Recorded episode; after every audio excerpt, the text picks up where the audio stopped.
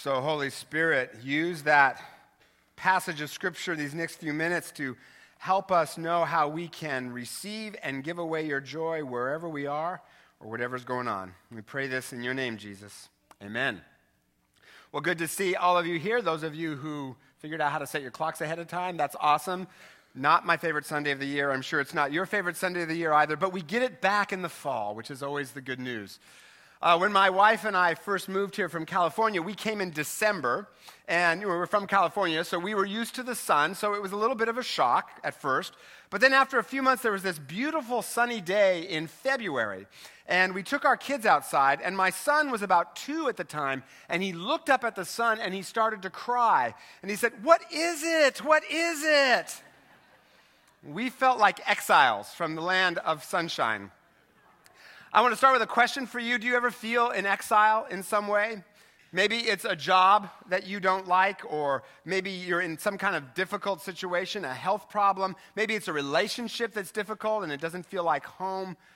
Where do you feel like you're in exile? Or maybe you just don't like living here, whatever it is. And the scripture that Dana just read, I think gives hope that even in those places, we can still find joy, not even in spite of those difficult places, but actually even through those difficult places.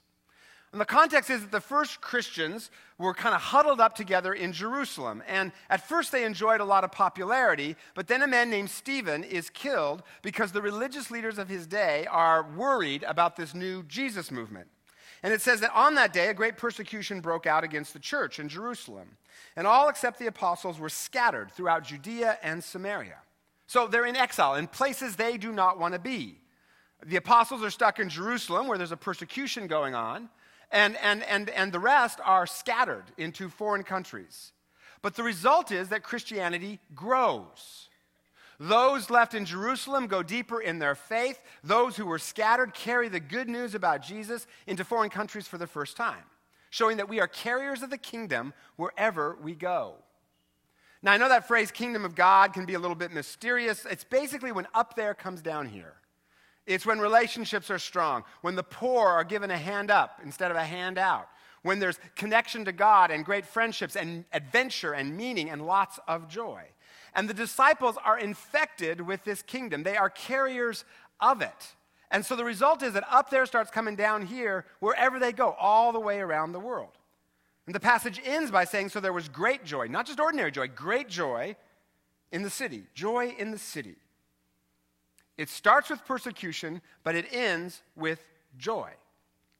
And that's the promise that if you're in a job you hate, or a relationship that's hard, or a health problem, or just some place that you don't want to be, God can bring you and others joy, not in spite of that difficulty, but through it.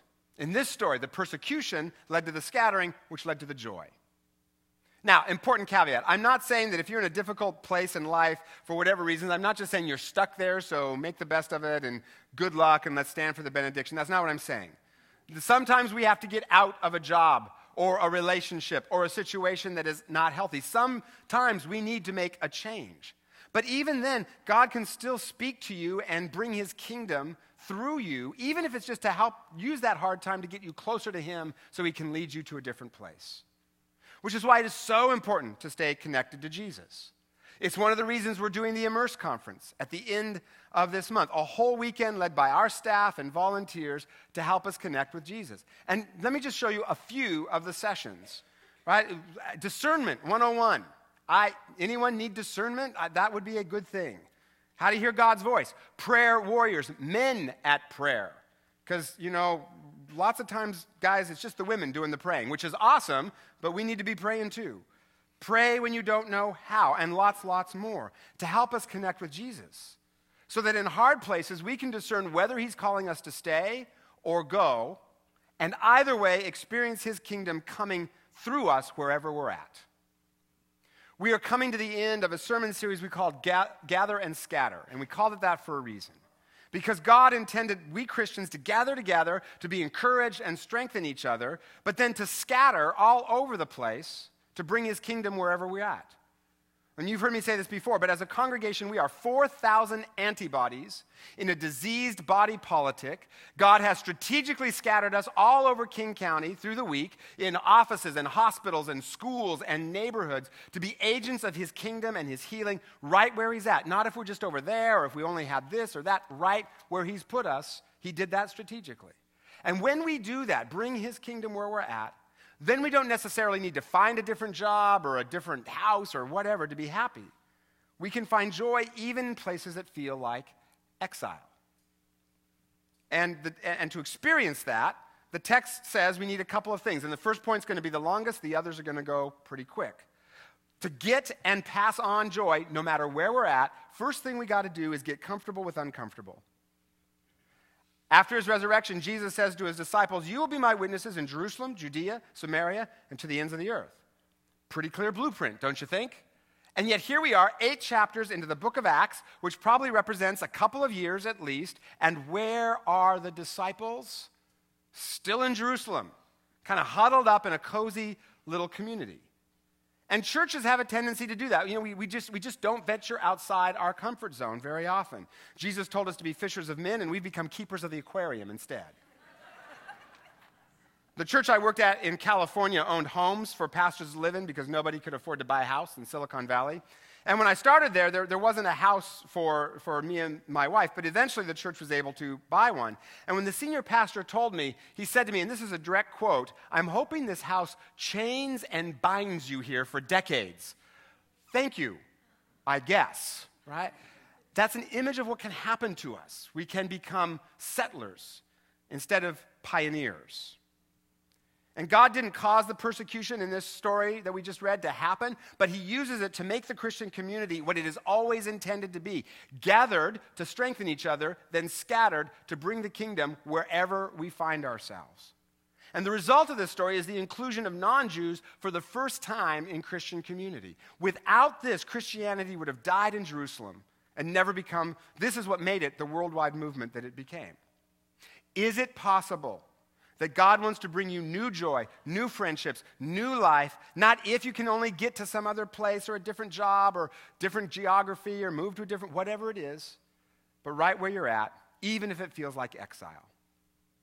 You know, we are the only culture to think that there is no value in suffering. Most other cultures know that suffering is bad, it's not good, but that God can bring, there's some redemptive purpose to it. And I'm sure these first Christians, during the persecution, they're probably like, God, where are you? And why aren't you helping? And come on, man. But the result was the persecution led to the scattering, which led to the joy. And we as a culture are the most pain averse culture in history. And that makes us weaker, and pretty soon small things just start to bug us. I heard a talk recently from Jer- Jeremy Affeldt. He's a pitcher for the San Francisco Giants. And he said that one time he was on the disabled list because they had to remove a blister underneath his fingernail. But they didn't list it that way. They just listed it, he's on the DL for a broken fingernail. And he said, Do you know how hard it is to be in the major leagues and have to tell your teammates you're on the DL for a broken fingernail?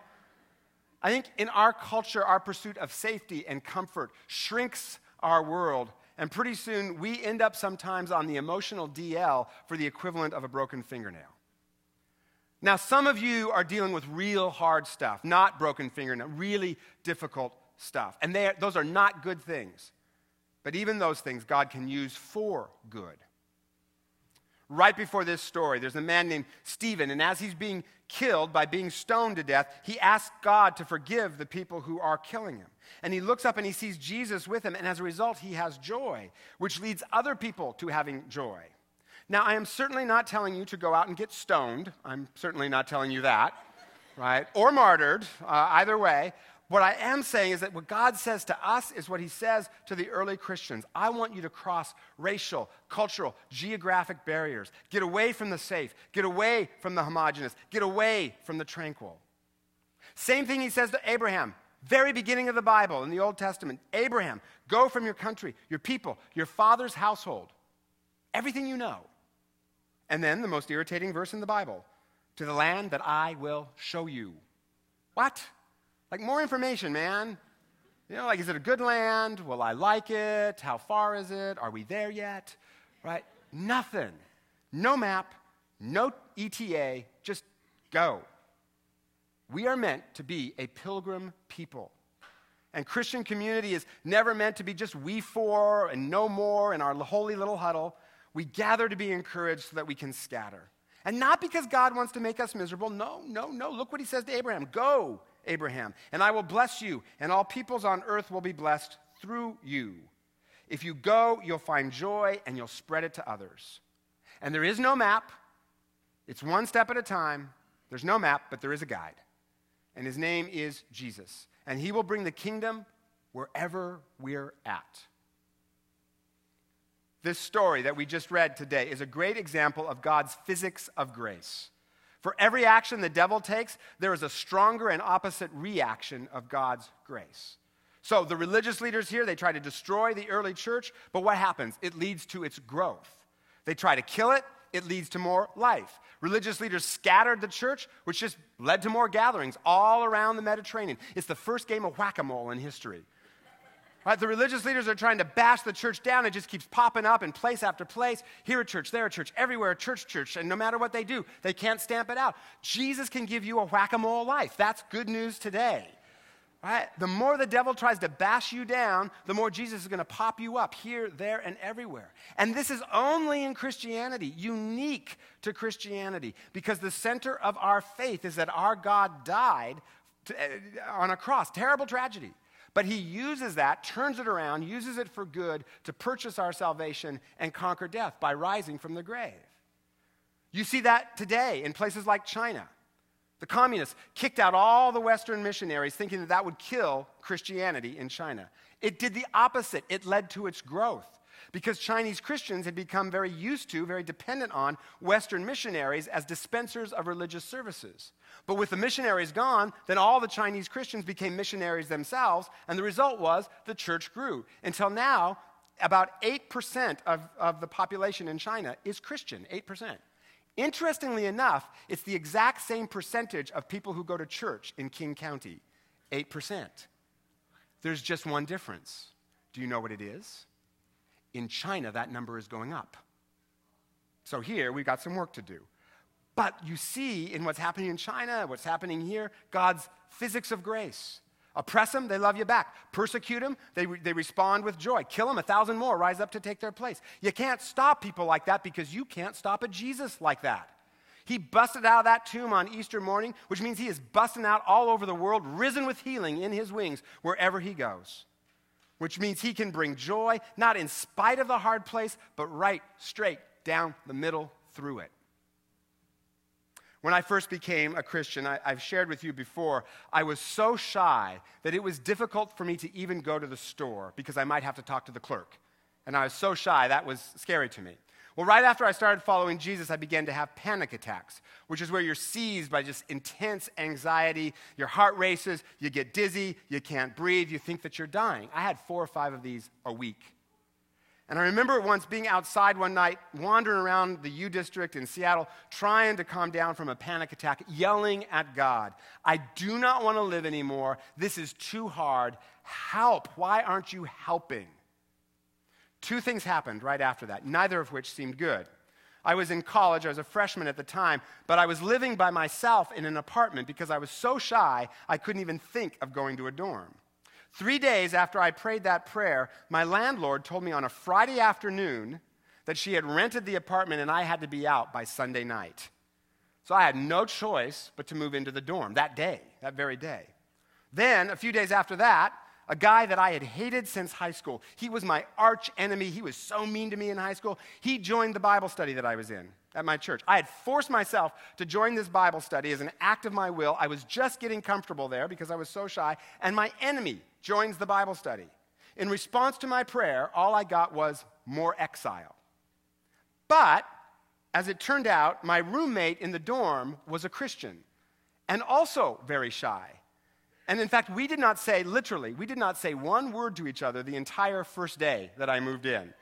Right? Finally, he said that night, finally, he said, I'm going to sleep now. That was our first conversation.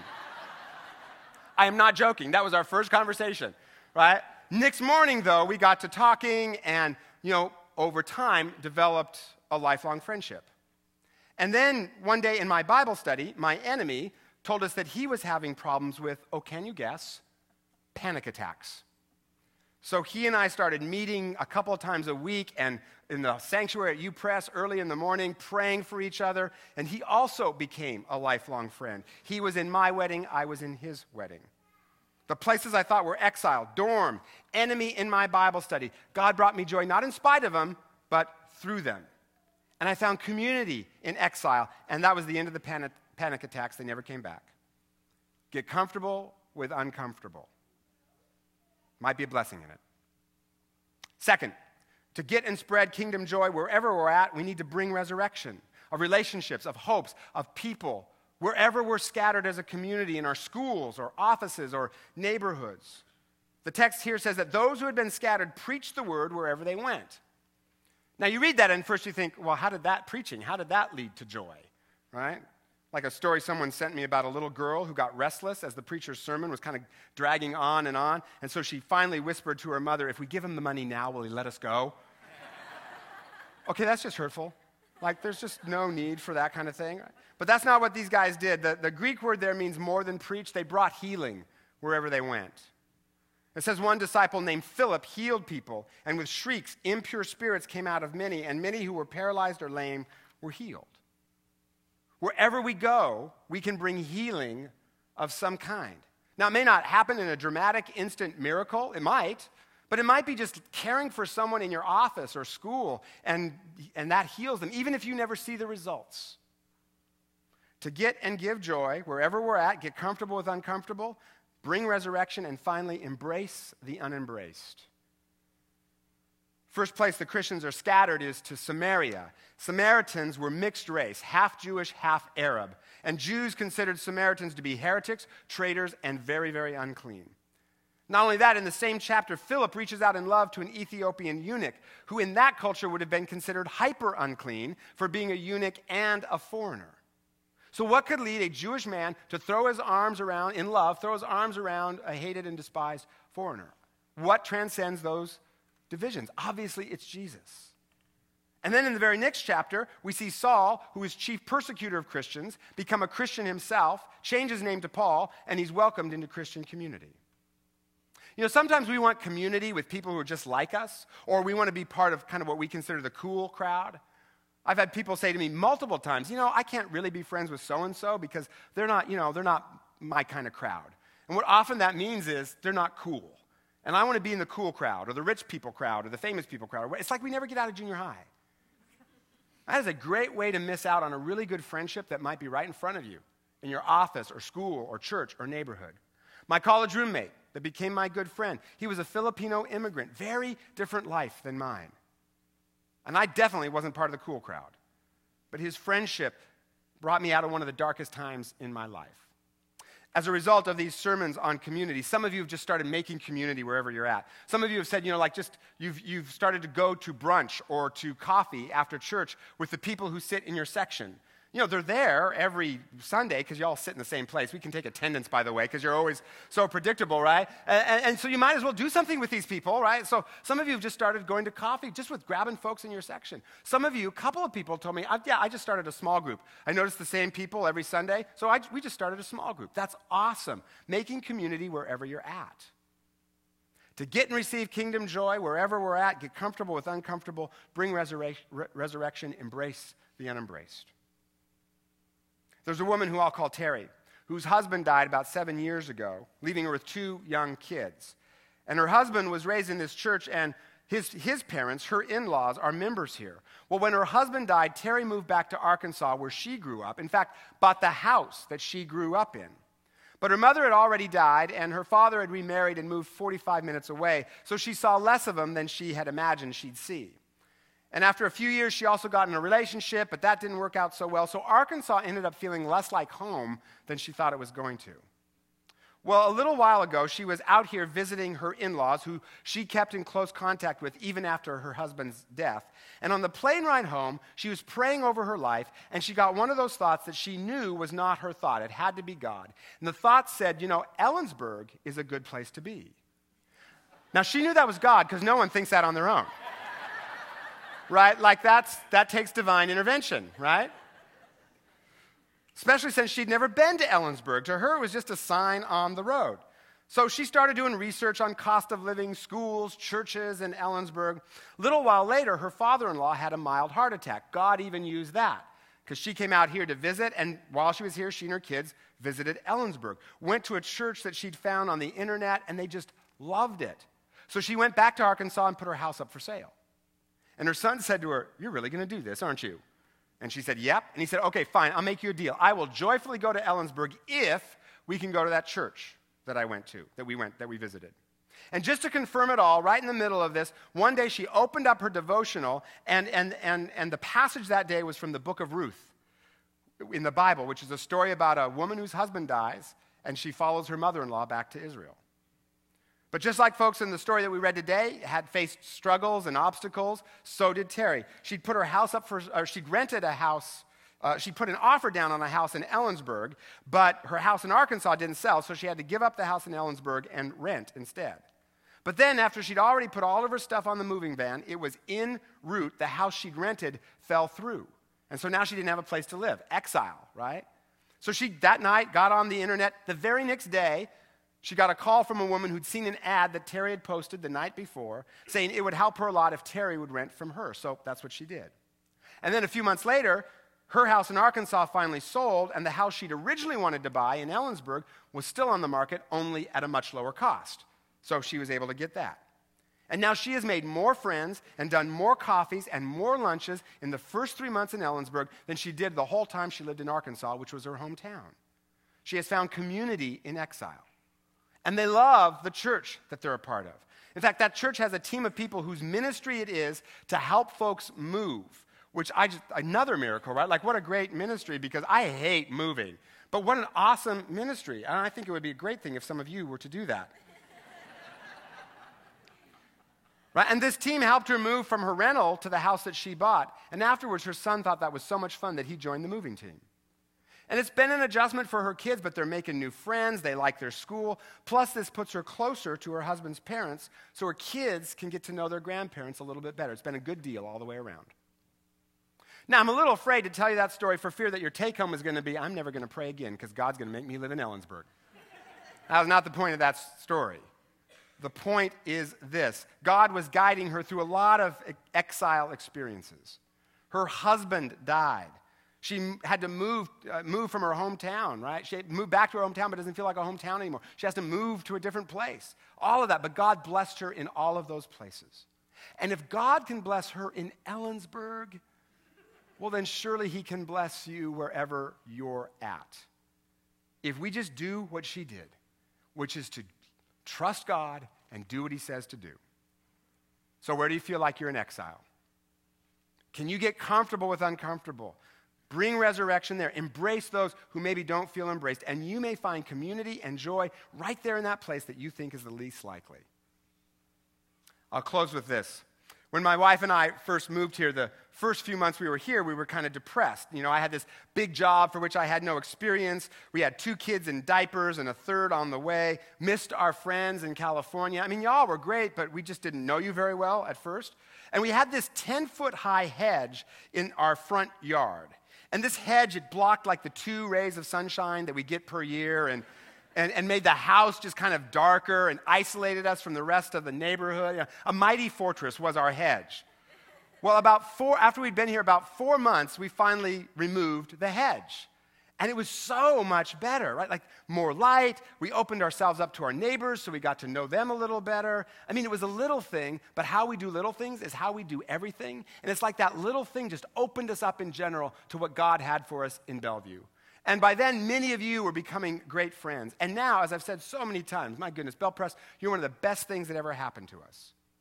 Here's my point wherever you're at, whatever place feels like exile, remove the hedge.